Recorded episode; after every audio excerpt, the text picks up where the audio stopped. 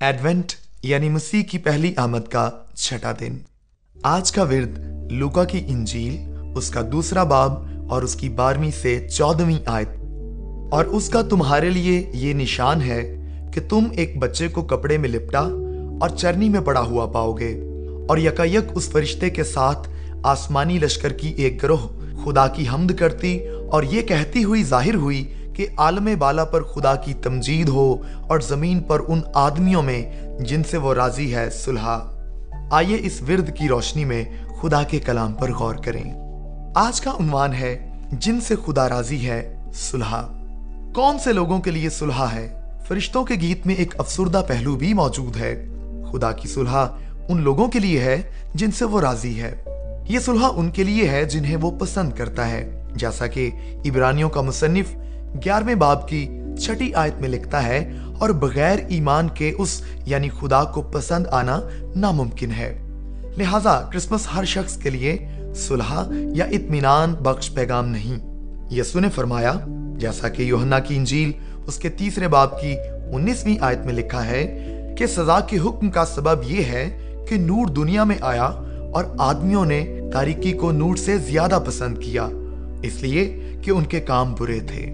یا جیسے بزرگ شماؤن نے یسو کو دیکھ کر کہا، جیسا کہ لوکا کی انجیل اس کے دوسرے باپ کی چونتیسویں اور پینتیسویں آیت میں لکھا ہے، یہ اسرائیل میں بہتوں کے گرنے اور اٹھنے کے لیے اور ایسا نشان ہونے کے لیے مقرر ہوا ہے جس کی مخالفت کی جائے گی، تاکہ بہت لوگوں کے دلوں کے خیال کھل جائے۔ بہت سے لوگ کرسمس کے سرد اور دھند آلود دن کو دیکھتے ہیں۔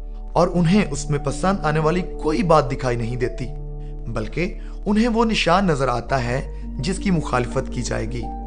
جیسا کہ یوہنا کی انجیل اس کے پہلے باب کی گیارہویں اور بارہویں آیت میں لکھا ہے، وہ اپنے گھر آیا اور اس کے اپنوں نے اسے قبول نہ کیا، لیکن جتنوں نے اسے قبول کیا، اس نے انہیں خدا کے فرزند بننے کا حق بخشا یعنی انہیں جو اس کے نام پر ایمان لاتے ہیں۔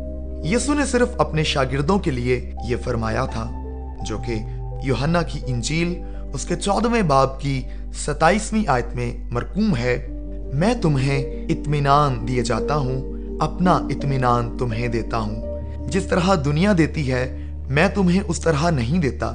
تمہارا دل نہ گھبرائے اور نہ ڈرے۔